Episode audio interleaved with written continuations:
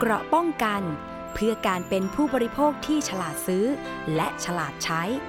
ในรายการ ภูมิคุ้มกัน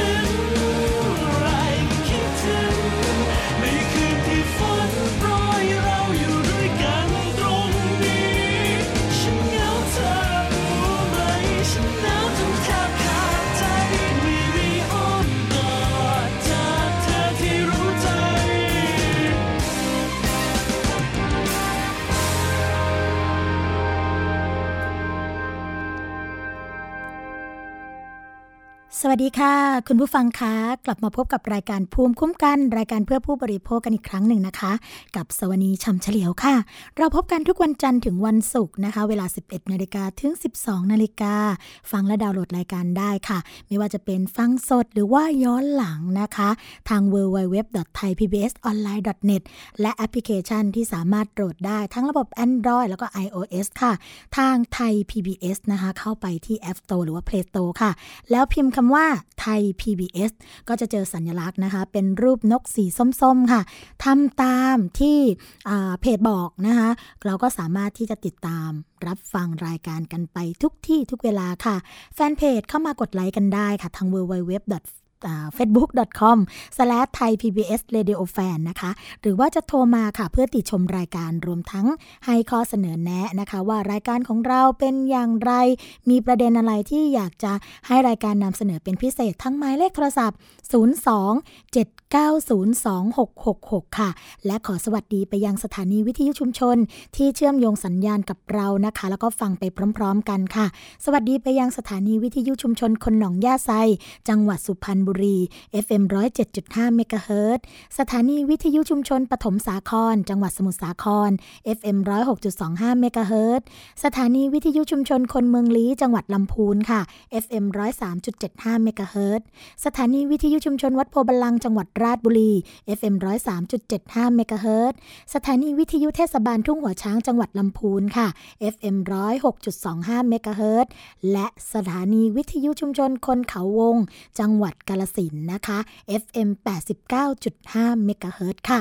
วันนี้นะคะเราก็มีประเด็นดีๆ มาฝากคุณผู้ฟังอีกเช่นเคย เพราะว่าหลายคนเนี่ยก็คงเคยนะคะ ที่ตกอยู่ในสภาวะที่เรียกว่าขับรถอยู่บนถนนแล้วเห็นรถพยาบาลหรือว่ารถฉุกเฉิน แต่ไม่รู้ว่าจะหลีกทางให้กับรถพยาบาล หรือว่ารถฉุกเฉินอย่างไรนะคะ บางคนพอได้ยินเสียงสัญญาณของรถพยาบาล หรือว่ารถฉุกเฉิน ก็เกิดอาการตกใจค่ะ จนไม่สามารถที่จะบังคับรถให้หลีกทางได้นะคะ ซึ่งวันนี้ละค่ะเราจะมาพูดคุยกันกับผู้เชี่ยวชาญนะที่เป็นเจ้าหน้าที่ของศูนย์หัวเฉียวพิทักษ์ชีพ โรงพยาบาลหัวเฉียว มูลนิธิปอเต็กตึงค่ะ คุณวิโรธแจ้งศรีสุขนะคะ ซึ่งตอนนี้อยู่ในสายกับเราเรียบร้อยแล้วค่ะ คุณผู้ฟังจะมาพูดคุยกันนะคะว่า เอ๊ถ้าเจอเหตุการณ์แบบนี้จะทำอย่างไร สวัสดีค่ะ คุณวิโรธค่ะ ครับ สวัสดีครับผม ค่ะ เป็นยังไงบ้างคะ หลังจากที่บางทีเนี่ย คุณวิโรธคือเจ้าหน้าที่ที่ทำงานด้านการกู้ชีพใช่ไหมคะ แล้วเวลาไปช่วยเหลือผู้ที่บาดเจ็บหรือว่าประสบเหตุเนี่ย หลายคนค่ะบอกว่าไม่รู้ว่าจะหลีกให้กับรถฉุกเฉินยังไง มีคำแนะนำสำหรับผู้บริโภคยังไงบ้างคะตรงนี้ ครับ ก็ตรงนี้ต้องชี้แจงก่อนว่ารถรถเอ่อที่เป็นรถฉุกเฉินนะครับ ค่ะเราเราไม่ได้แบ่งว่าจะต้องหลบให้รถผู้ชีพอย่างเดียวค่ะ นะครับรถฉุกเฉินจะมีจะมีทั้งอาสาสมัครนะครับอือหืออ่าก็จะมีรถอาสาสมัครที่ผู้ชีพและกู้ภัยด้วยค่ะ นะครับ แล้วก็เป็นรถอ่าอุปกรณ์ อุปกรณ์อืมก็สำคัญไม่แพ้รถฉุกเฉินเลย ไม่ไม่แพ้รถพยาบาลเลยนะครับ ค่ะ ค่ะ ก็คือจะเป็นพวกอุปกรณ์ตัดทางที่ผู้คนติดอยู่ในรถ เราต้องการอืม เอ่อทางตัดเอ่อ ชิ้นส่วนรถออกมาเพื่อนำผู้บาดเจ็บส่งโรงพยาบาลนะครับค่ะแล้วก็ในส่วนของเอ่อประดาน้ำอย่างเช่นเอ่อสูญหายภายในน้ำเราจำเป็นที่จะต้องอืมเอ่อช่วยเหลือชีวิตอย่างเร่งด่วนนะครับ อุปกรณ์เหล่านี้จะอยู่ในรถฉุกเฉินเช่นกันโอ้นะครับ แล้วก็ค่ะรวมไปถึงรถพยาบาลที่ปัจจุบันผมได้ปฏิบัติหน้าที่อยู่ในศูนย์หัวเฉียวทุกชีพนะครับโรงพยาบาลหัวเฉียวมูลที่ไปอยตึงค่ะก็มีส่วนสำคัญว่าเวลาประสบเหตุแล้ว ถ้ารถพยาบาลรถกู้ชีพออกเนี่ยที่เราจะเห็นกันสังเกตในท้องถนนจะเป็นไฟแดงน้ำเงินนะครับ ไฟแดงค่ะน้ำเงินแดงอยู่ขวาน้ำเงินอยู่ซ้าย ค่ะ ตัวนี้จะเป็นรถพยาบาลมีสถาบันมีมีเอ่อชื่อโรงพยาบาลอยู่ชัดเจนนะครับอืมอันนี้คือรถพยาบาลเป็นขั้นสูงค่ะในรถเนี่ยจะประกอบไปด้วยบุคลากรทางการแพทย์ทั้งพยาบาลทั้งหมอค่ะนะครับและกระทั่งเอ่อผู้ช่วยพยาบาลนะครับอืจะรวมอยู่ในรถคันนี้นะคค่ะรับ ความเร่งด่วนของรถพยาบาลฉุกเฉินนะครับ เวลาเจอบนท้องถนนไม่ต้องตกใจนะครับค่ะไม่ต้องขับหนีไม่ต้องจอดค่ะนะครับค่ะพยายามขับให้ให้ชิดคันหน้าไว้แต่ไม่ต้องไปถึงขนาด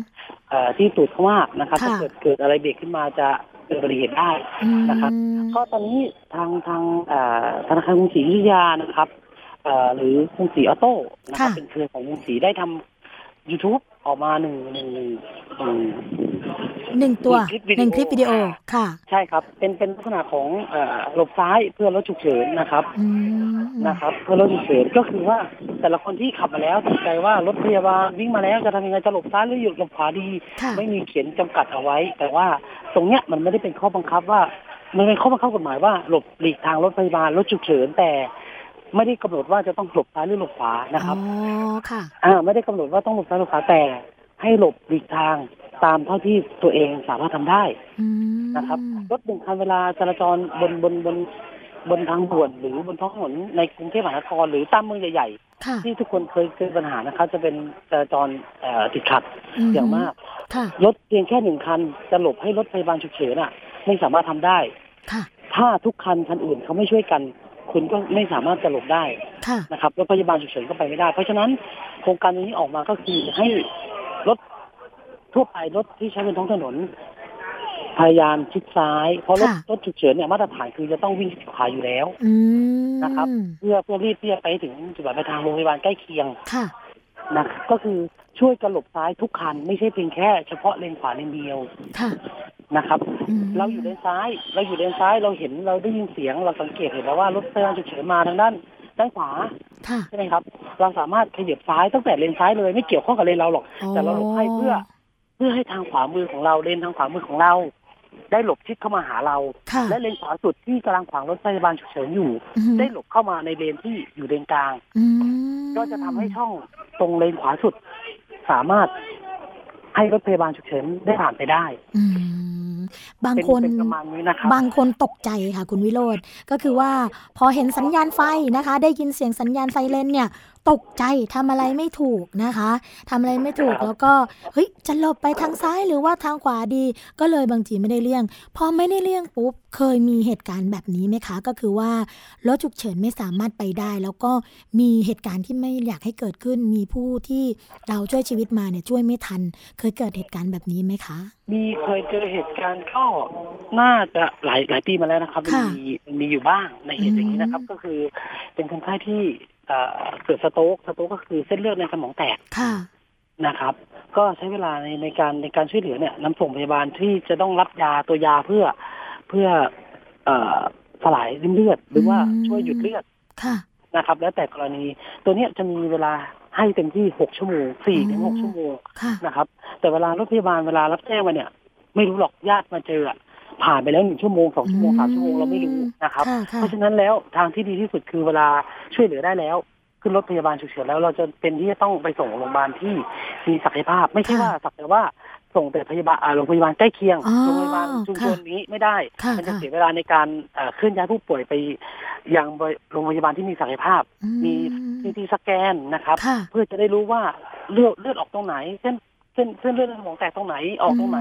มติดตรงไหนคือ โรงพยาบาลที่โรงพยาบาลที่มีศักยภาพตรงเนี้ยจะสามารถทำได้ทันทีและใช้การช่วยเหลือทันทีแต่ ถ้าเราไปโรงพยาบาลที่เป็นโรงพยาบาลที่ไม่มีความพร้อมตรงนี้ค่ะอุปกรณ์ตรงนี้ไม่มีค่ะนะครับ ซึ่งรถโรงพยาบาลทุกคันจะรู้อยู่แล้วว่าโรงพยาบาลที่ไหนดีบ้างในเขตรับผิดชอบอืมนะครับมีข้อมูลอยู่แล้วค่ะอ่ามันจะเสียเวลาในการเคลื่อนย้ายนำส่งต่อไปอีกครั้งหนึ่ง มันจะทำให้มีความเสี่ยงในการของผู้ป่วยน่ะเกิดการอัตราการเสียชีวิตมากขึ้นอืมซึ่งกรณีเนี้ยเคยมีไปรับนะครับ ก็ค่ะผ่านไปแล้ว สี่ชั่วโมง โอ้โหเหลืออีกสองชั่วโมง ญาติเอ่อคนคนป่วยเนี่ยไม่เคยเป็นอะไรเลยแข็งแรงค่ะดีแต่วันหนึ่งเกิดเส้นเลือดในสมองแตก แต่ค่ะผ่านไปแล้วสี่ชั่วโมงค่ะลูกคนในบ้านเนี่ยไปทำงานหมดอือหือกลับมาเจอเจอแม่เขาล้มอยู่กับพื้นค่ะนะครับ แล้วก็เรียกไม่รู้สึกตัว ได้แต่ลืมตาค่ะบางครั้งแล้วก็หลับไปอีกอืมจะเป็นอย่างนี้ตลอดจนจนเขาขอรถพยาบาลมารถพยาบาลมาสอบถาม ผู้ให้รายละเอียด ก็ก็ไม่ได้อยู่กับผู้ป่วยเขาก็ไม่สามารถให้รายละเอียดได้ว่าเป็นอย่างเนี้ยกี่ชั่วโมงแล้วค่ะนะครับ เราก็เลยจำเป็นที่จะต้องเคลื่อนย้าย พอเคลื่อนย้ายไป คือไม่ถึงเสียชีวิตแต่เป็นอัมพาตไปตลอดชีวิตเพราะว่าไม่สามารถไปโรงพยาบาลได้ทันนะครับอืมกับการค่ะเจอกรณีเหตุเอ่อบนบนท้องถนนที่ช่วงสี่โมงห้าโมงหกโมงทุ่มหนึ่งอือฮึเป็นระยะเวลาที่ชั่วโมงเร่งด่วนค่ะ เราไม่สามารถที่จะพาไปทันได้ครับอือฮึแต่ว่าเขาก็ยังมีมีลมหายใจอยู่ค่ะไม่ถึงขั้นถึงเสียชีวิตนะฮะแต่ว่าเราก็อืมเสียดายเสียใจตรงที่เสียโอกาสว่า ถ้าเราไปได้เร็วกว่านี้นะครับ แม้เพียงเพียงแค่เสี้ยวสิบนาทีค่ะห้านาที เขาได้รับยาอืมันก็สามารถช่วยเขาได้ค่ะโอ้ นะครับวันนี้คุณบนรวิถโรพจยาบาลอืมรถรถพยาบาลเนี่ยจะมีตัวยาให้เบื้องต้นค่ะชุดหนึ่งแล้วค่ะแต่ว่าเขาจะต้องจำเป็นที่จะต้องมียาอย่างอื่นประกอบภายในโรงพยาบาลเท่านั้นค่ะไม่สามารถที่จะติดบนรถฉุกเฉินได้นะครับอืมพอฟังคุณวิโรธพูดแบบนี้ก็เห็นภาพนะคะว่า เพียงแค่เสี้ยววินาที 10 นาทีเนี่ยเอ่อ ก็สามารถพลิกชีวิตของคนนะคะจากใช่ครับอาจจะไม่เสียชีวิต ก็อาการดีขึ้นหรือว่าไม่พิการหรือว่าไม่ทุพพลภาพกันไป ทีนี้ใช่ครับในส่วนของคนที่ทำงานด้านการกู้ชีพกู้ภัยมาเอ่อนานพพอสมควรเลยแหละนะคะครับผม เคยเจอปัญหาเกี่ยวกับเรื่องของการส่งตัวผู้ที่ไปรับการรักษาที่โรงพยาบาลไหมคะ เช่น เรื่องของการอำนวยความสะดวกก็ดี เรื่องของสิทธิที่ผู้บริโภคไม่ได้รับตามกฎหมาย พอที่จะเล่าหรือว่าแลกเปลี่ยนกับรายการภูมิคุ้มกันนิดนึงได้ไหมคะ ก็จะมีจะมีจะจะแบ่งออกเป็นเป็นเป็นลักษณะของอุบัติเหตุค่ะกับผู้ป่วยอือฮึนะครับค่ะผู้ป่วยเนี่ย ผู้ป่วยนี่ที่มีบัตรบัตรบัตรทองเขาเรียกว่าบัตรทองเขาค่ะคือเกิดมาเนี่ยจะมีสิทธิ์บัตรทองเลยโดยอัตโนมัติค่ะนะครับ ทุกคนต้องมีถ้าไม่ได้มีงานทำนะ จะมีบัตรทองค่ะกรณีบัตรทองเนี่ยถ้าเจ็บป่วยนะครับ ถ้าเจ็บป่วยฉุกเฉินอือตัวฮึเนี้ยเราค่ะสามารถส่งที่โรงพยาบาลรัฐบาลเท่านั้นค่ะนะครับ มันจะมีปัญหาตรงที่ว่าเอ่อบัตรทองเขาอยู่ต่างจังหวัดอืมเขายังไม่ได้ย้ายเข้ามากรุงเทพค่ะนะครับภูมิลำเนาอะไรเขาอยู่ต่างจังหวัดค่ะการรักษากรุงเทพก็จะเป็นเฉพาะโรงพยาบาลรัฐบาลเท่านั้นค่ะ ปัญหาที่เจอก็จะเป็นการเอ่อตรวจสอบสิทธิ์ใช้เวลานานมากกว่ากว่าจะได้รับการรักษานะครับค่ะแต่ส่วนอุบัติเหตุที่เจอบ่อยนะครับ แต่ละโรงพยาบาลเจอบ่อยมากค่ะเพราะว่าอย่างเช่น ทุกคนบอกหมดว่าอ่าทุกคนบอกหมดทุกหน่วยงานทุกองค์กรบอกบอกหมดว่าค่ะโรงพยาบาลไหนก็ได้ถ้าเกิดเกิดอุบัติเหตุมาแล้วอ่าจำเป็นที่จะต้องลงมาเข้าได้เลยฉุกเฉินเข้าได้ค่ะ แต่ในความเป็นจริงแล้วไม่ใช่ครับค่ะ ถึงทุกคนจะยืนยันแต่ว่าทางโรงพยาบาลถ้าเขา ไม่ไม่ดำเนินเรื่องให้ค่ะ ก็ไม่สามารถที่น้อยโงพยบจะรักษาได้ รักษาได้เลยใช่ครับ อืมที่จะรักษาได้ อย่างเช่น บัตรอ่าคิดง่ายๆคือคือเขามีประกันสังคมที่ต่างจังหวัดค่ะนะครับเขาไปเที่ยวที่จังหวัดอื่นต่างจังหวัดค่ะต้องจังหวัดเขาเกิดประสบอุบัติเหตุโรงพยาบาลนั้นจำเป็นที่ต้องดูแลรักษาก่อนถูกไหมครับ ถูกต้องค่ะแต่แต่คนที่เขาไปแล้ว เขาจำเป็นที่จะต้องสำรองค่าใช้จ่ายออกไปก่อนอืมโดยส่วนใหญ่จะเป็นอย่างนี้หมดเลยค่ะรักษาให้ใช่ครับ แต่ว่าต้องมีค่าใช้จ่ายในการดำเนินการรักษาก่อนเบื้องต้น ก็คือไม่สามารถใช้สิทธิ์อัตโนมัติ จากตัวพรบรถหรือว่าอะไรได้ ต้องสำรองเงินกันไป ถ้าเกิดว่าไม่สำรองเงิน โรงพยาบาลก็ปฏิเสธการรักษาแบบนี้ใช่ไหมคะถูกต้องครับอืมเขาเขาอาจจะไม่ปฏิเสธรักษาแต่เขาพยายามติดต่อต้นสังกัดประกันสังคมนั้นๆ หรือเบี่ยงเข้าที่รัฐบาลเท่านั้นค่ะซึ่งรัฐบาลรัฐบาลณปัจจุบันถ้าเอ่อ ประชาชนทั่วไปจะเห็นเนี่ยทุกโรงพยาบาลรัฐบาลประจำจังหวัดเนี่ย จะเต็มไปด้วยผู้เจ็บป่วยมากมายนะครับ แต่ในเคสของของอุบัติเหตุเนี่ย มันจะเกิดการล่าช้าในการรักษาค่ะนะครับ ไม่ได้รับความสะดวกแต่เขามีตัวพรบขับรถยนต์ขับมอเตอร์ไซค์ก็ได้ก็ตามแต่เขามีพรบเนี่ยในการรักษาเบื้องต้นอยู่แล้วค่ะบางโรงพยาบาลเขาก็ยินดีที่จะทำให้ดำเนินการให้ แต่บางโรงพยาบาลเขาก็ปฏิเสธที่จะทำให้ค่ะซึ่ง มันไม่สามารถเป็นร้อยเปอร์เซ็นตามที่ผู้ใหญ่ในหน่วยงานอะเขาบอกได้ว่าสามารถเข้าโรงพยาบาลไหนก็ได้อืมรักษาได้ทันทีเนี่ยมันยังทำไม่ได้ไงค่ะ อันนี้อันนี้คือจากปัญหาจากที่จากผู้ประสบการณ์เลย ค่ะถ้าประสบการณ์ที่สมัยตอนเป็นอ่าอาสากู้ภัยเนี่ยแหละครับที่เราค่ะวิ่งไปส่งเราหวังดี เราเห็นว่าเขาเจ็บตรงนี้เราอยู่ใกล้โรงพยาบาลเอกชนตรงนี้ เราต้องการนำส่งเขาทันทีอืมแต่แล้วคือเจอปัญหาเหล่านี้ครับ มันก็เลยจำเป็นที่จะต้อง ผลักดันเขาเข้าโรงพยาบาลรัฐบาลก่อนนะครับ ในการเข้าโรงพยาบาลรัฐบาลถ้าจะเป็นโรงพยาบาลใหญ่ๆรัฐบาลที่ใหญ่ศรีราชรามาราชวิถีก็ต้องค่ะสำรองที่ก่อนนะครับ ว่ามีที่ไหม ER จะเต็มไปด้วยผู้ป่วยทั้งนั้นเลย ไม่สามารถรับคนไข้ได้แล้วเขาจะแจ้งเป็นระยะในหน่วยงานของแต่ละที่เขาวิ่งกันอยู่ค่ะโอ้โห ประมาณเนี้ยครับ มันขอบมีอะไรมันมีอะไรมีเยอะมากซับซ้อนมากใช่คค่ะรับแสดงว่าจริง ๆ แล้วเรื่องของการให้ข้อมูลนะคะ ข้อมูลของตัวหน่วยงานต่างๆ เนี่ยจะต้องมีการตรวจสอบกันให้ดีว่า ในปัจจุบันความเป็นจริงกับสิ่งที่เอ่อคิดกันอยู่หรือว่าเห็นว่ามันควรที่จะเป็นอย่างนั้นเนี่ยเป็นจริงหรือเปล่าใช่ไหมคะไม่อย่างนั้นเนี่ยใช่ครับตัวผู้บริโภคเองคนทำงานเองก็ถือว่า ต้องแก้ไขปัญหาเฉพาะหน้ากัน โดยเฉพาะกู้ภัย กู้ภัยที่เป็นผู้ที่นำตัวผู้บาดเจ็บส่งโรงพยาบาลเนี่ยเห็นว่าบางครั้งต้องมีการเจรจาไกลเกลี่ยกับทางโรงพยาบาล เพื่อขอให้ทำการรักษาก็มีใช่ไหมคะ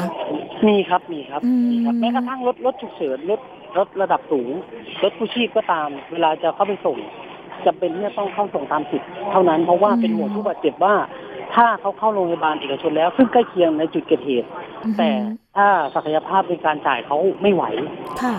ก็จะมีปัญหาเรื่องเรื่องค่าใช้จ่ายตามขึ้นมาอีกโอ้โหเขาจำเป็นที่ต้องส่งส่งตามสิทธิ์ในในลักษณะของปัจจุบันนะฮะต้องส่งตามสิทธิ์มีสิทธิ์อยู่ที่ไหนเช็คได้ไหมถ้าไม่ได้เข้าโรงพยาบาลรัฐบาลก่อนอืมแล้วอย่างนี้เคยมีบ้างไหมคะว่าสำรองเงินออกไปก่อนมีไหมคะ ผมเชื่อว่าหมายถึงว่าเป็นกู้ภัยนี่แหละค่ะ ใช่ค่ะมีครับมีครับโอ้มีมีครับมีครับมีเราอยากช่วย คือผมเป็นประสบเหตุคือคุณลุงเขาปั่นจักรยานเขาเป็นเก็บของได้ร่อนเขาไม่มีสิทธิ์อะไรเลยค่ะแม้กระทั่งบัตรทองตัวเขาเองก็ไม่มีเพราะเขาไม่มีทะเบียนบ้านโอ้โหถ้าเอกชนผมคงไม่ไหว ผมไปส่งรัฐบาลรัฐบาลค่ะแห่งหนึ่งเขาก็ยินดีรักษาอ่าถามว่าเป็นอนุเคราะห์ได้ไหมก็ได้ แต่เวลากลางค่ำกลางคืนนะครับ เจ้าหน้าที่จะไม่เพียงพอที่จะมาทำให้ เราจะเป็นที่จะต้องสำรองให้คุณลุงไว้ก่อน ซึ่งอาจจะบาดเจ็บไม่เยอะทุกคนอาจจะมองว่าบาดเจ็บไม่เยอะแต่ มันมีผลต่อเนื่องในการในการในการใช้ชีวิตดำรงชีวิตของเขา อย่างเช่น ขอโทษนะครับฝ่าเท้าเขาเป็นแผลค่ะโดนโดนโดนกระจกบาดมาอ๋อนะครับ เราไปส่งเขาเขาไม่มีสิทธิ์อะไรเลยบัตรทองก็ไม่มี ไปส่งโรงพยาบาลรัฐบาลก็จะเป็นที่ต้องเสียตังค่าเย็บแผลให้คุณลุงเขาเพื่อให้คุณลุงเขาได้ได้รักษาตรงนั้นเย็บแผลก่อน เพราะเรามันเกินศักยภาพของกู้ภัยอยู่แล้วอืม นะครับ ก็มีครับก็ช่วยกันคือคือตรงนี้สังคม ผมเชื่อว่าทุกคนอะ ถ้าเกิดใครฟังอยู่ก็ถ้าเคยเป็นกู้ภัยอะก็จะเคยเจอทุกคนอืมนะครับ แล้วก็ผู้บาดเจ็บแต่ละคนที่เคยขับจักรยานยนต์ล้มหค่ะรือว่าประสบอุบัติเหตุทางรถยนต์เนี่ยเขาก็ต้องเคยเจอในการอ่าสำรองค่าใช้จ่ายออกไปก่อน ถึงจะไปเบิกคืนที่หลังได้อืมนะครับ อันนี้ในกรณีที่เขาไม่มีค่ะเงินในการชำระซื้อประกันภัยของเป็นของตนเองโอ้ เขาก็เลยจำเป็นที่จะต้องต้องต้องดิ้นรนตรงนี้ครับ ค่ะอั นนี้คือประสบการณ์ที่เกิดขึ้นนะคะ ของคุณวิโรธในเรื่องของการช่วยเหลือผู้ที่ประสบเหตุนะคะ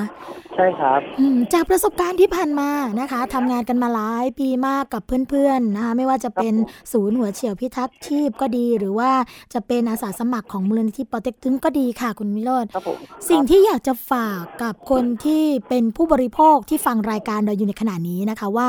เขาจะมีส่วนร่วมหรือว่าส่วนช่วยเหลือยังไง เวลาที่เกิดเหตุการณ์ที่เราเนี่ยต้องช่วยเหลือผู้ประสบเหตุค่ะ อยากจะฝากอะไรกับคุณผู้ฟังไว้ เพราะว่าบางคนนี่ต้องบอกว่าบางทีค่ะ เกิดอาการอะไรก็ไม่แน่ใจ พอเห็นรถฉุกเฉินของอาสาหรือใครก็ตามไม่หลบค่ะ แถมบังไม่ให้รถกู้ภัยค่ะ วิ่งในในทางด้วยเอออันนี้อยากจะฝากอะไรด้วยคะครับผมอยากจะฝากว่าคือผมก็เข้าใจนะครับว่า อาสามีทั้งดีและไม่ดีนะครับ มีทั้งเปิดไฟเล่นก็มีผมก็ยอมรับอืมแต่บางคนที่เขามีเหตุจริง ๆ มันก็มีนะครับ ก็เหมือนเด็กเล่นแกะเวลาโกหกแล้ว พอมีเหตุจริงอะจะไม่มีใครเชื่อค่ะแต่ในส่วนของตรงเนี้ยเชื่อเถอะครับ ว่าคุณหลบไปอะ คุณก็ได้บุญของคุณเอง ถ้าในรถนั้นมีคนเจ็บอยู่จริงค่ะแต่ถ้าเกิดเขาไม่มีคนเจ็บ มันก็จะเป็นบาปติดตัวของเขาไปเองอืมนะครับ แล้วในส่วนของของอ่าอาสากู้ภัยผมอยากให้มองแยกแยะว่า ที่ที่เขาวิ่งเหตุ เขาอาจจะผ่านไปสักพักหนึ่งแล้วเขาถูกยกเลิกเออเขาปิดไฟเขาวิ่งแอบข้างทางเขาเพื่ออะไรเขาไม่ได้เปิดเล่นสนุกค่ะเขามีวิทยุสื่อสารในรถเขามีหน่วยงานที่เขาอยู่อยู่ในองค์กรนั้นเขามีการสื่อสารอยู่ตลอดเวลาในการออกปฏิบัติหน้าที่ อาจจะมีการยกเลิกในที่เกิดเหตุว่าไม่มีคนเจ็บยกเลิกเราก็ไม่ต้องไปมอะไรประมาณนี้อยากให้มองเป็นสองสองแง่นะครับ อยากให้มองเป็นทางเดียวว่าค่ะวิ่งไปสักพักหนึ่งเปิดเสียงเปิดไฟไปแล้วก็ปิดไฟ อาจไปมองว่า เอ้ยเนี่ยเนี่ยอยากได้อภิสิทธิ์ในทาง อยากให้มองอีกอย่างหนึ่งว่าเขาอาจจะผู้บาดเจ็บปลอดภัยแล้ว มีการช่วยเหลือไปแล้วนะครับ แล้วก็อยากจะฝากอีกอย่างหนึ่งเวลาประสบเหตุ ผู้บาดเจ็บเจอผู้บาดเจ็บนะครับ หรือว่าเราเกิดอุบัติเหตุในการชนชนแล้วมีการเกิดบาดเจ็บเกิดขึ้น อยากให้ช่วยเหลือเขานิดนึง ไม่ต้องมาลงไปกระแตะตัวเขานะครับ แต่ค่ะขอให้โทรนะครับ ทั่วประเทศครับ1669อืม โทรได้ 24 ชั่วโมง ถ้าไม่สะดวกตกใจจำเบอร์ 191 ไว้นะครับ อันนี้ก็ช่วยได้เพราะว่าในข่ายของตำรวจกู้ภัยจะอยู่ในข่ายอยู่ตลอดนะครับค่ะหนึ่งทุกที่หทั่กวประหกเทศเก้านะคะ เจ็บเมื่อไหร่ก็โทรมาอ่าใช่ครับผมค่ะ1669แล้วก็รถพยาบาลรถฉุกเฉินเวลาเจอแล้วไม่ต้องตกใจนะครับ ค่ะอ่ารณรงค์นะครับ อยากให้อ่าหลบให้ทางกับรถอาสารถฉุกเฉินใช้คำว่าค่ะรถฉุกเฉินดีกว่านะครับ ค่ะ Hero on the road คุณทำได้ครับอื วันนี้ค่ะรายการภูมิคุ้มกันได้ข้อมูลดีๆ ได้ สิ่งที่เป็นประโยชน์นะคะสำหรับผู้บริโภคที่จะนำไปใช้ในชีวิตประจำวัน โดยเฉพาะเรื่องของการหลีกเลี่ยงนะคะ หรือว่าหลีกทางให้กับรถพยาบาล หรือว่ารถฉุกเฉินนะคะสำหรับที่จะช่วยเหลือผู้ที่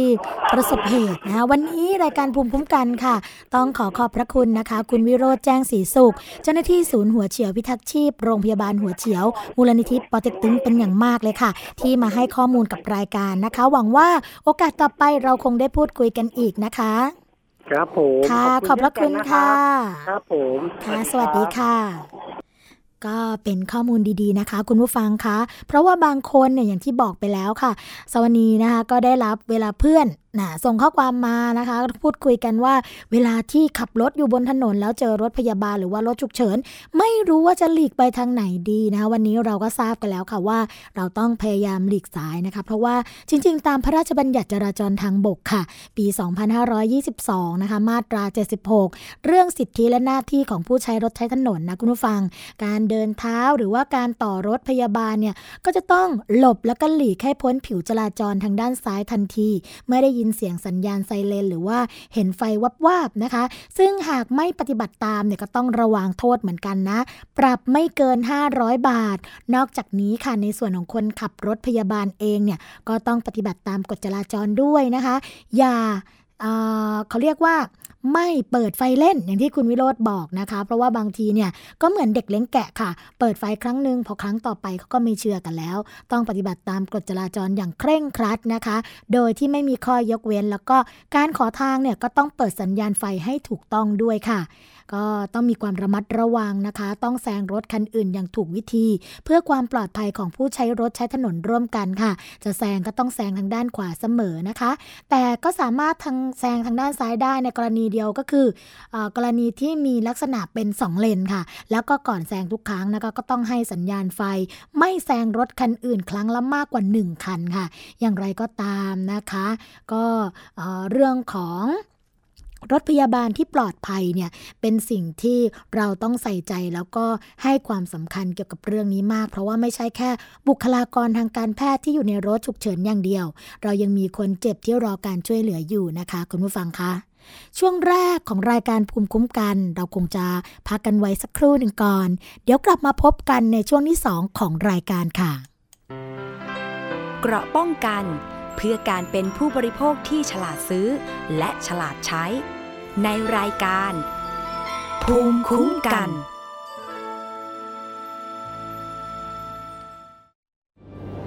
มันคือภัยเงียบอันน่าสะพรึง ซึ่งคนไทยทุกคนควรรับรู้ ทุกวันนี้กรุงเทพมหานครต้องใช้กำลังคนมากมายในการเก็บขยะมากถึง 8,500 ตันต่อวัน เป็นถุงพลาสติกถึงร้อยละ 21 หรือ 1,800 ตันต่อวัน กลายเป็นกองขยะถุงพลาสติกประมาณ 73,036 ล้านใบต่อปี ลองคิดดูว่า ถุงพลาสติกหนึ่งใบ ต้องใช้เวลาย่อยสลาย 450 ปี ที่เหลือจะใช้เวลาอีกนานเท่าใด และเมื่อเผาถุงพลาสติกจะเกิดเป็นมลภาวะทางอากาศมากมาย ทำให้โลกร้อน และยังทำให้เกิดสารไดออกซิน ซึ่งเป็นสารก่อมะเร็ง รู้อย่างนี้แล้ว คงต้องตัดสินใจเอาเองว่าถุงพลาสติกยังจำเป็นสำหรับคุณอีกหรือไม่ ลด เลิก เพื่อช่วยโลก ไทย PBS ชวนคนไทยลดใช้ถุงพลาสติก แล้วมีอย่างที่ไหนครับ จะไม่ให้ซ่อมฝายชะลอน้ำ ลุง ดังอีกสองนัดแล้วลุง กวินเป็นยังไงบ้างก็ไม่รู้อะฉันจะเข้าไปดูก่อนนะโถ่แล้วกลืนน้ำตาไม่อยู่เลยจริงยายใบ ที่ดินสักกระบิฉันก็จะไม่ยอมให้ใครมาเอาของยายใบไปนะติดตามรับฟังบ้านน้ำขั้นคลองรักทุ่งขวัญได้ทางสถานีวิทยุแห่งนี้ คุณเชื่อหรือไม่ ครีมหน้าใสขาวเร่งกระปุกเดียวเอาอยู่ 3 วันเห็นผล กาแฟลดความอ้วนเร่งด่วน 7 วันลดลง 10 กิโล ผลิตภัณฑ์เสริมอาหารผิวขาววิ่งเปล่งประกายออร่าภายในหนึ่งสัปดาห์ ถ้าคุณเชื่อ คุณกำลังตกเป็นเหยื่อโฆษณาโอ้อวดเกินจริง อยากสวยอย่าเสี่ยงอย่าหลงเชื่อคำโฆษณา ผลิตภัณฑ์สุขภาพโอ้อวดเกินจริง อยากสวยแบบไม่เสี่ยง ค้นหาความจริงที่ถูกต้องได้ที่ www.oy.com หรือ Oy Smart Application ด้วยความปรารถนาดีจากสำนักงานคณะกรรมการอาหารและยากระทรวงสาธารณสุข เกราะป้องกัน เพื่อการเป็นผู้บริโภคที่ฉลาดซื้อ และฉลาดใช้ ในรายการ ภูมิคุ้มกัน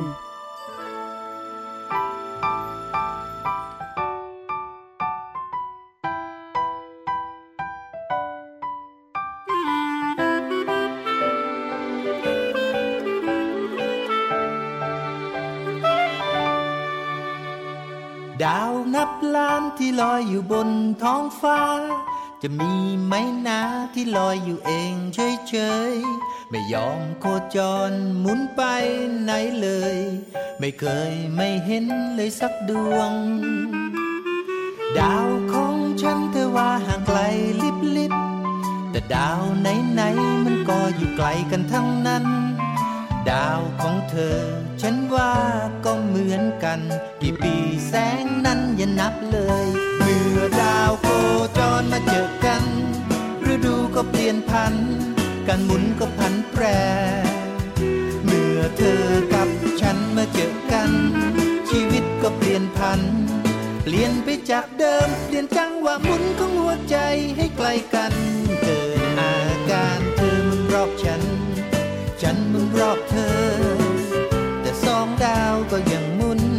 ตัวเอง เธอดึงดูดฉัน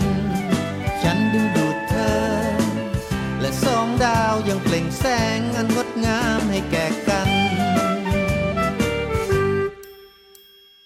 ดาวนับแสนที่มีวงแหวนนับร้อย ทั้งดาวเคราะห์น้อยดาวเริกลอยคว้างคว้างดาวทุกดวงนั้นย่อมจะแตกต่าง มีเส้นทางหมุนของตัวเอง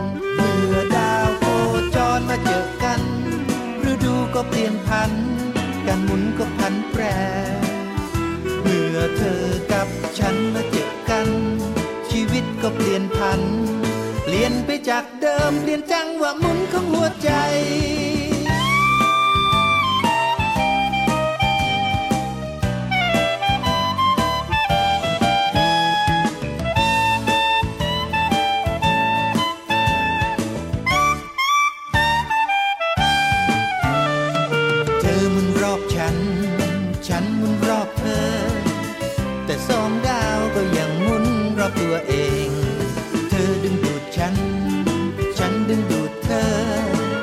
และสองดาวยังเปล่งแสงอันงดงามให้แก่เธอหมุนรอบฉัน ฉันหมุนรอบเธอ แต่สองดาวก็ยังหมุนรอบตัวเอง เธอดึงดูดฉัน ฉันดึงดูดเธอ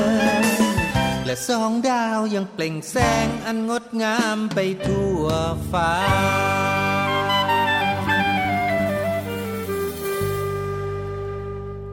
พบกันในช่วงที่ 2 ของรายการภูมิคุ้มกัน รายการเพื่อผู้บริโภคค่ะ ประชาสัมพันธ์กันอีกครั้งหนึ่งนะคะสำหรับสถานีวิทยุชุมชน ที่ต้องการเชื่อมโยงสัญญาณกับรายการภูมิคุ้มกัน รวมทั้งรายการอื่น ๆ ของทางสถานีวิทยุไทย PBS ค่ะ เพียงแต่เข้าไปที่หน้าเพจนะคะ www.thaipbsonline.net แล้วก็โหลดแบบฟอร์มนะคะ กรอกแบบฟอร์มกันมาค่ะว่าจะ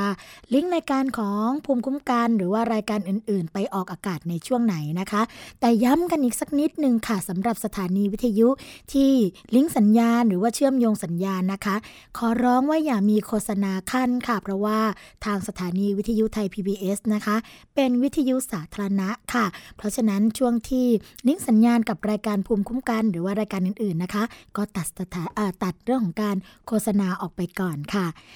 สถานีวิทยุชุมชนที่เชื่อมโยงสัญญาณนะคะ ก็จะได้รับหนังสือนิตยสารฉลาดซื้อสื่อเพื่อผู้บริโภค ฟรีเดือนละหนึ่งเล่มโดยที่ไม่เสียค่าใช้จ่ายในการจัดส่งใด ๆ ทั้งสิ้นค่ะ สามารถนำข้อมูลนะคะ ไปประชาสัมพันธ์ไปเผยแพร่ให้กับผู้บริโภคที่ฟังรายการของสถานีของท่านได้เลย โดยที่ของรายการนะคะะเขาเรียกว่านิตยสารฉลาดซื้อเนี่ยไม่มีการกักกันในเรื่องของข้อมูลนะหรือว่าเรื่องของการมากักยี่ห้อ เป็นกอไก่ขอไข่ขอควายงองูนะบอกชื่อยี่ห้อกันไปเลย เพื่อการตัดสินใจของผู้บริโภคอย่างถูกต้องได้ค่ะสำหรับช่วงที่ 2 ของรายการเราก็มีประเด็นมาฝากกันนะ เป็นประเด็นใกล้ ๆตัวค่ะ โดยเฉพาะตอนนี้นะ เรื่องหนี้นอกระบบแล้วก็ดอกเบี้ยที่เกิน 15%นั่นเองนะคะ เมื่อวันก่อนได้มีโอกาสเข้าไปที่สารกลางจังหวัดนะคะ แล้วก็เดินไปแถวศาลนะคะศาลของจังหวัดอ่างทองนี่แหละ แล้วก็ปรากฏว่าไปเจอคุณป้าท่านหนึ่งนะก็ถือสมุดมาก็มาถามเราว่า หนูถ้าเกิดเจอเหตุการณ์แบบนี้ ป้าจะต้องไปปรึกษาใครยังไงในสมุดเนี่ยพอเรามาดูรายละเอียดนะก็เป็นเรื่องของรายละเอียดการกู้ยืมเงินค่ะ เพื่อที่จะเอาไปลงทุนขายขนมเบื้องนะคะแล้วก็มีการจ่ายกันเป็นรายวันจ่ายกันเป็นรายเดือนจ่ายกันเป็นก้อน เงินที่จ่ายไปกับเงินต้นเนี่ยแทบจะเท่ากันแล้ว แต่ว่าคุณป้าบอกว่า ตัวเจ้าหนี้เนี่ยบอกว่า ดอกทั้งนั้นเลยไม่มีต้นเลยต้นยังคงเท่าเดิมอยู่ ก็เลยแนะนำว่าให้ไปติดต่อที่ศูนย์ดำรงธรรมนะคะเพราะว่าศูนย์ดำรงธรรมเนี่ยจะมีหน้าที่ในการให้คำปรึกษาแล้วก็รับเรื่องร้องเรียนจากประชาชน โดยเฉพาะเรื่องของหนี้นอกระบบ ซึ่งขณะนี้ค่ะ ในส่วนของปลัดกระทรวงการคลังนะคะคุณสมชัยสัจพงศ์ค่ะ ก็เปิดเผยว่าพลเอกประยุทธ์จันโอชานายกรัฐมนตรี ก็ได้เตรียมประกาศนะคะให้ใช้มาตรา 44 โดยอาศัยอำนาจหัวหน้าคณะรักษาความสงบแห่งชาติ หรือคอสชนะคะเพื่อจัดการแก้ไขปัญหาหนี้นอกระบบ โดยจะเป็นการคุมเจ้าหนี้หรือว่าผู้ปล่อยกู้นอกระบบค่ะ ให้สามารถปล่อยกู้ได้ แต่ก็ต้องคิดอัตราดอกเบี้ยเนี่ยไม่เกิน 15%ต่อปีนะคะตามที่กฎหมายกำหนดไว้ ว่าผู้ประกอบการที่ไม่ใช่สถาบันการเงิน จะ ต้องเรียกเก็บดอกเบี้ยได้ไม่เกิน 15%ต่อปีนะคะ โดยหากตรวจสอบค่ะว่า มีการเรียกเก็บดอกเบี้ยเกินกว่าอัตราดังกล่าว ก็จะต้องมีความผิดทางแพ่งแล้วก็ทางอาญาต่อไป อย่างไรก็ตามค่ะคุณผู้ฟัง หากเจ้าหนี้ที่ปล่อยกู้นอกระบบนะคะ มีความต้องการที่จะปล่อยกู้ โดยคิดอัตราดอกเบี้ยสูงกว่า 15%ก็จะต้องเข้ามาลงทะเบียนเพื่อให้อยู่ในระบบ โดยผ่านการจดทะเบียนจัดตั้งเป็นสินเชื่อพิโกไฟแนนซ์นะคะก็อาจจะมีเงินทุนจดทะเบียนเพียงเล็กน้อย แต่ก็สามารถปล่อยสินเชื่อหรือว่าคิดอัตราดอกเบี้ยสูงสุดถึง 36%ต่อปี เทียบกับอัตราดอกเบี้ยของสินเชื่อรายย่อยนะคะ หรือว่านาโนไฟแนนซ์โดยคาดว่าจะนำเรื่องดังกล่าวเนี่ยเสนอในที่ประชุมคณะรัฐมนตรี เพื่อพิจารณาหลังจากเดือนมิถุนายนนี้ไปค่ะ ซึ่งการใช้มาตรา 44 เล่นงานเจ้าหนี้นอกระบบนะคะ ที่ปล่อยกู้คิดดอกเบี้ยสูงกว่า 15%ต่อปีเนี่ยก็จะอนุโลมเจ้าหนี้นอกระบบ ให้สามารถปล่อยกู้แล้วก็คิดอัตราดอกเบี้ยสูงกว่าเพดานกำหนด ก็ต้องเข้ามาจดทะเบียนเป็นฟิโคไฟแนนซ์นะคะ โดยสามารถปล่อยกู้เพื่อช่วยเหลือคนจนที่ต้องการเงินยามฉุกเฉิน เช่น ค่ารักษาพยาบาลค่าเล่าเรียนค่ะ พร้อมกันนี้นะคะ กระทรวงการคลังเนี่ยก็ได้มีการสั่งการให้ธนาคารเพื่อการเกษตร และสหกรณ์การเกษตร หรือว่าทกสนะคะ รวมทั้งธนาคารออมสิน จัดตั้งหน่วยพิเศษขึ้นมาเพื่อทำหน้าที่เป็นที่ปรึกษา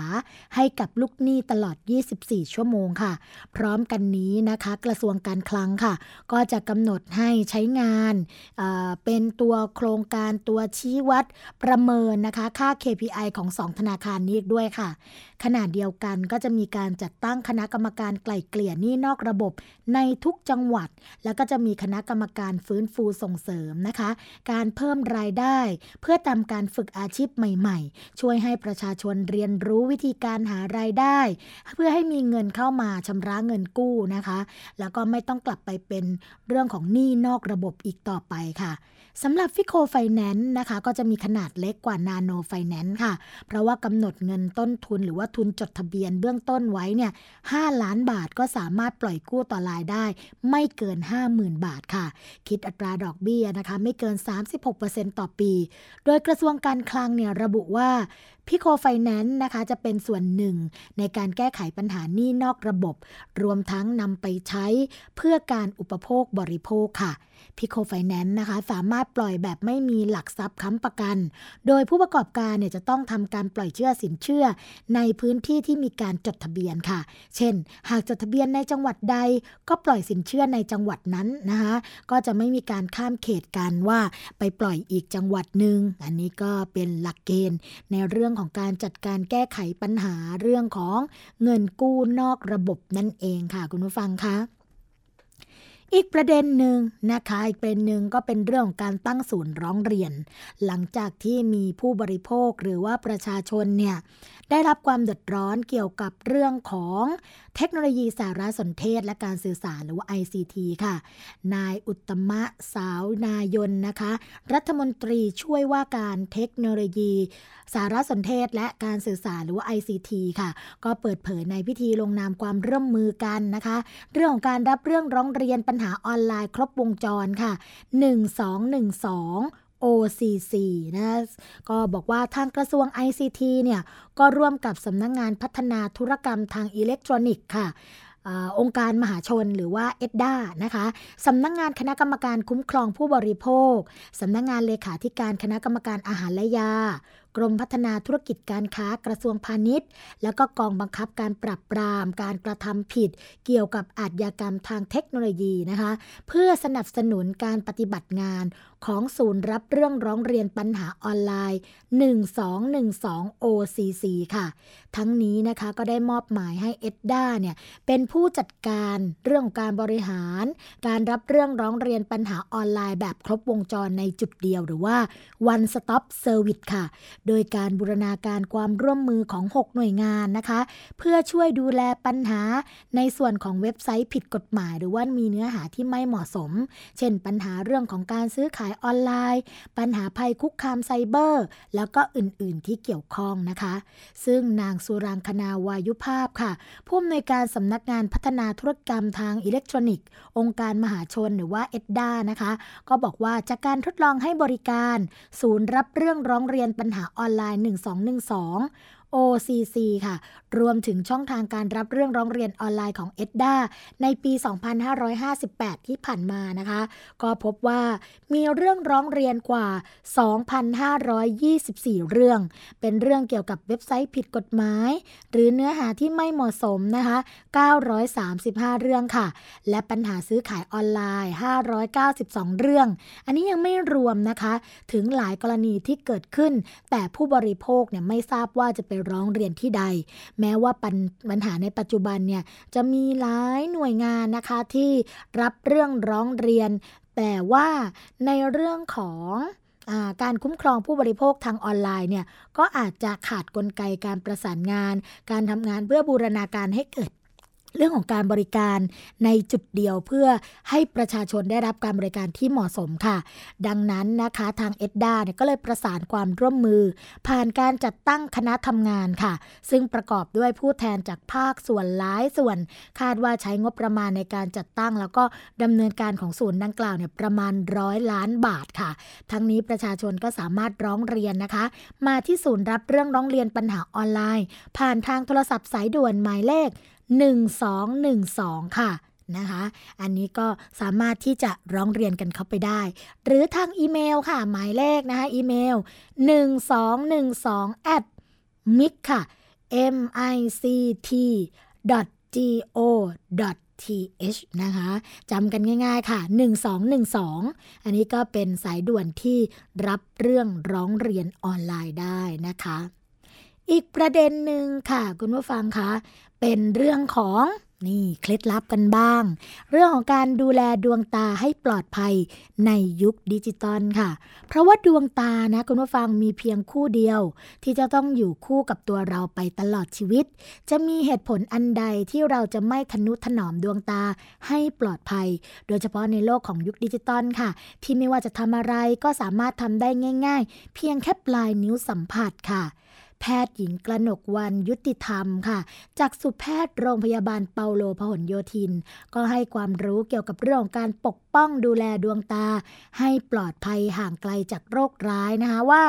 สาเหตุสำคัญที่ทำให้ดวงตาของเราเนี่ยเกิดโรค หรือว่าเสื่อมเร็วก่อนเวลาอันควรค่ะ ก็มาจากหลายปัจจัยด้วยกัน ไม่ว่าจะเป็นกรรมพันธุ์ อายุนะคะ แล้วก็ยังขึ้นอยู่กับการใช้ชีวิตประจำวันด้วย โดยเฉพาะในยุคปัจจุบันที่คนส่วนใหญ่ต้องทำงานนะคะ มีการติดต่อสื่อสารผ่านสังคมออนไลน์ จึงทำให้เวลาส่วนใหญ่ของเราเนี่ยมักอยู่หน้าจอคอมพิวเตอร์ สมาร์ทโฟน แท็บเล็ตนะคะซึ่งอุปกรณ์เหล่านี้ก็มีภัยร้ายทำลายดวงตาซ่อนอยู่ นั่นก็คือแสงสีฟ้านั่นเองนะคะแสงสีฟ้าหรือว่า blue light ค่ะ คือแสงที่มองเห็นได้ แล้วก็มีพลังงานสูงนะคะ มีความยาวคลื่นประมาณ 400ถึง500 นาโนเมตรโดยแสงสีฟ้าเนี่ยสามารถพบได้ในแสงแดด หลอดไฟฟลูออเรสเซนต์รวมไปถึงหน้าจอคอมพิวเตอร์ สมาร์ทโฟน แล้วก็แท็บเล็ตที่นิยมใช้กันอยู่ตลอดเวลา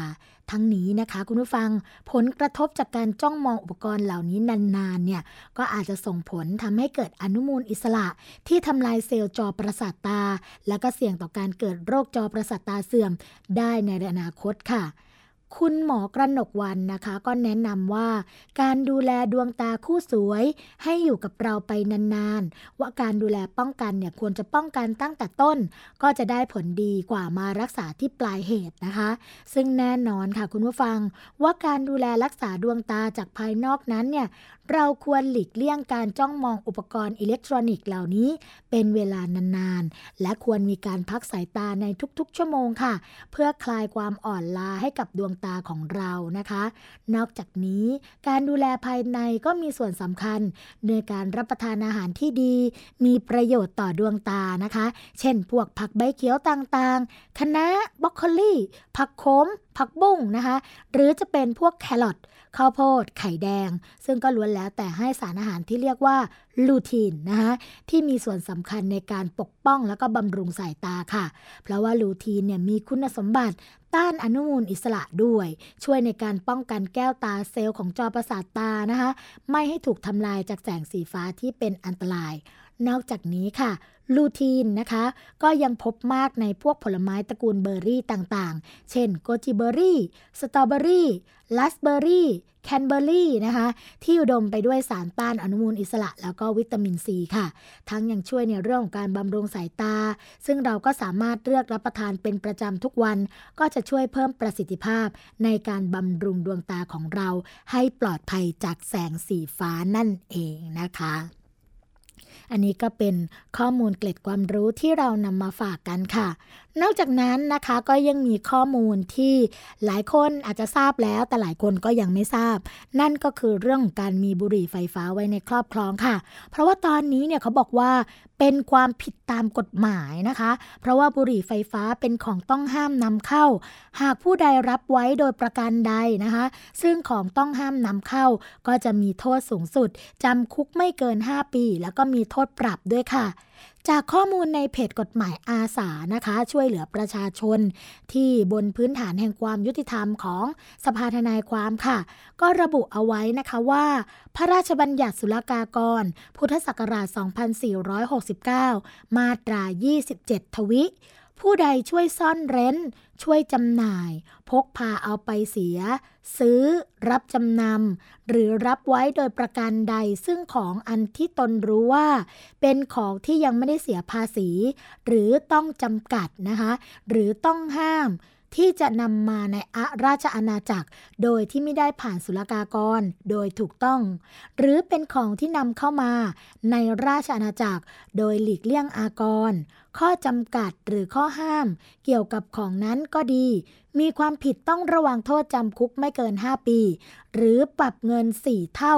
ของราคาของ ซึ่งได้รวมค่าอากรเอาไว้ด้วยแล้ว หรือทั้งจำทั้งปรับนะคะ อันนี้ก็เป็นประกาศ อีกอันนึงของกระทรวงพาณิชย์ค่ะ เรื่องสินค้าต้องห้ามนำผ่านราชอาณาจักร พุทธศักราช 2559 ข้อ 3 นะคะปีนี้เอง ให้สินค้าตามบัญชีท้ายประกาศนี้ เป็นสินค้าต้องห้ามนำผ่านราชอาณาจักร พุทธศักราช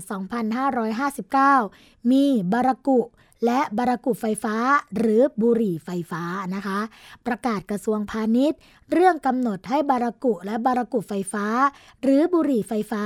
เป็นสินค้าที่ต้องห้าม ในการนำเข้ามาในราชอาณาจักร ปีพุทธศักราช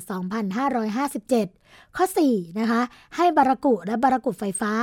หรือบุหรี่ไฟฟ้า เป็นสินค้าต้องห้ามที่ห้ามนำเข้าในราชอาณาจักรค่ะ อันนี้ก็เป็นข้อมูลที่บางทีเราอาจจะเตือนกันไว้นะคะ เพราะว่าโทษก็ค่อนข้างสูงค่ะ เพราะว่ามีทั้งโทษจำแล้วก็โทษปรับด้วย อืมก็ระมัดระวังกันไว้นะคะ เพราะว่าบุหรี่ไฟฟ้านี่ก็ถือว่าเป็นแฟชั่นอีกอย่างหนึ่ง ซึ่งหลายๆ คนนะคะก็อาจจะออยากจะมีไว้ในครอบครอง เพื่อความเท่เพื่อความดูว่าตัวเองมีรสนิยม หรือว่าทันสมัยก็ต้องระวังโทษตรงนี้ไว้ด้วยค่ะ มาถึงช่วงสุดท้ายของรายการภูมิคุ้มกันกันแล้วนะคะ เราพบกันทุกวันจันทร์ถึงวันศุกร์เวลา 11นาฬิกาถึง 12นาฬิกาค่ะดำเนินโดยดำเนินรายการโดยดิฉันนะคะ สวนีชำเฉลียว คุณชนาทิพย์ไพรพงศ์คุณยศพรพยุงสุวรรณค่ะ ซึ่งจะมีนานาสาระดีๆ มาฝากคุณผู้ฟังกัน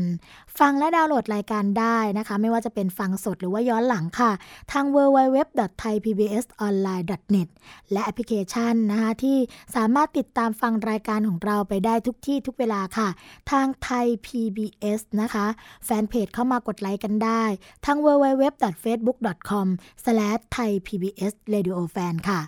สำหรับวันนี้นะคะ สวัสดีและรายการภูมิคุ้มกันคงต้องขอลาไปก่อน พบกันใหม่ในวันต่อไป สวัสดีค่ะ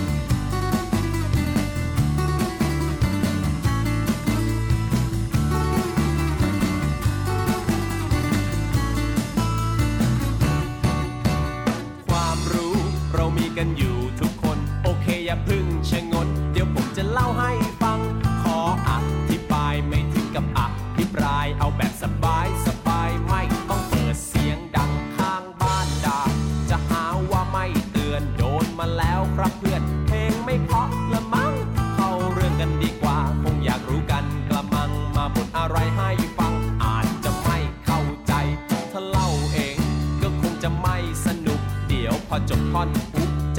รับเชิญมาที่นี่ ชื่อเด็กชายซอรพองนามสกุลว่าพริม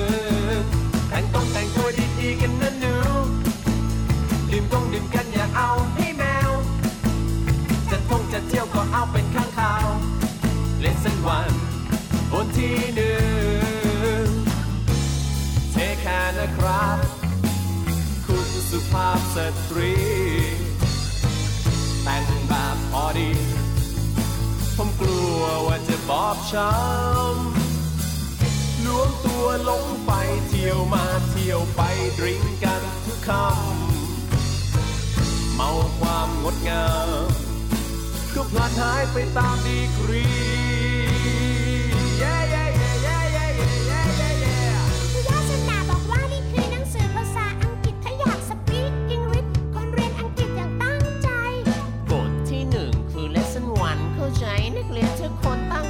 สะกดพร้อมกัน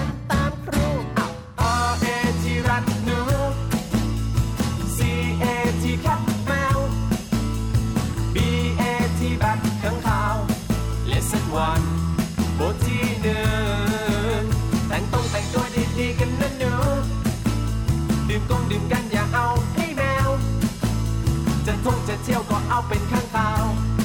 เลสเซนวันบนที่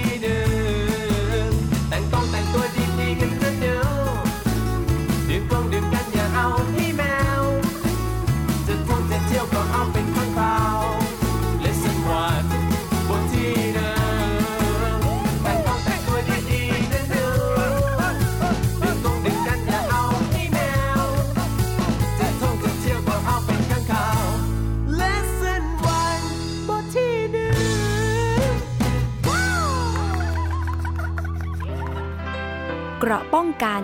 เพื่อการเป็นผู้บริโภคที่ฉลาดซื้อ และฉลาดใช้ ในรายการ ภูมิคุ้มกันก